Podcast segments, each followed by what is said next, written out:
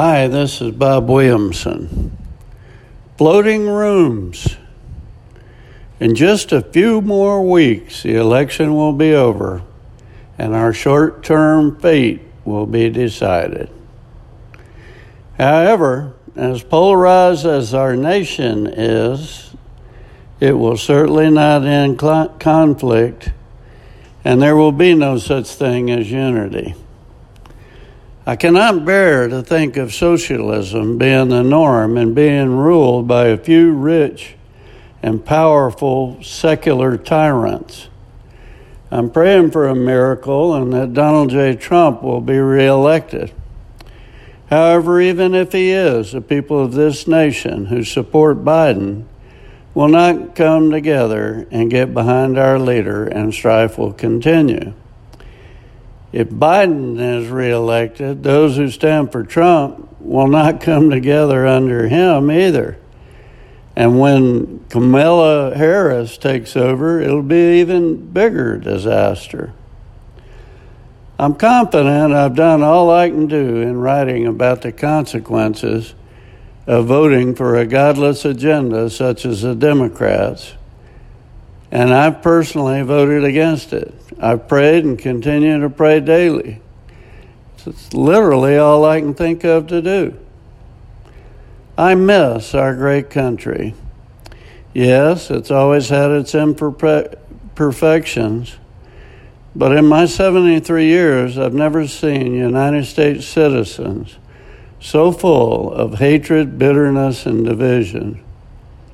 Solution, as I see it, is for the nation to turn to God. One nation, under God, indivisible, with liberty and justice for all. To say that it cannot happen is a sin because all things are possible with God. Revival of this magnitude has ever never happened since the history of the world without the people first repenting. And with my shallow intellect, I cannot even envision folks who love evil and their sins with passion ever repenting, much less believe they actually will. I saw a sign in the Florida Keys the other day advertising floating rooms.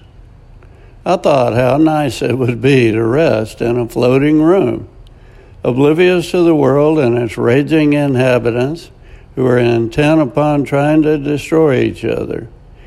Just relax and float and dream of a faraway place without all of our nation's problems. I cannot help but believe that with the advent of COVID 19, fires, hurricanes, economic ruin, China's warlike aggression, and the total polarization of our nation, that something even more terrible is going to happen. Perhaps we are all closer to heaven than we realize. I hope that there's some floating rooms in that glorious place. We as Christians should not be afraid and indeed live our lives boldly because our future is brighter than anyone can imagine. Keep the faith.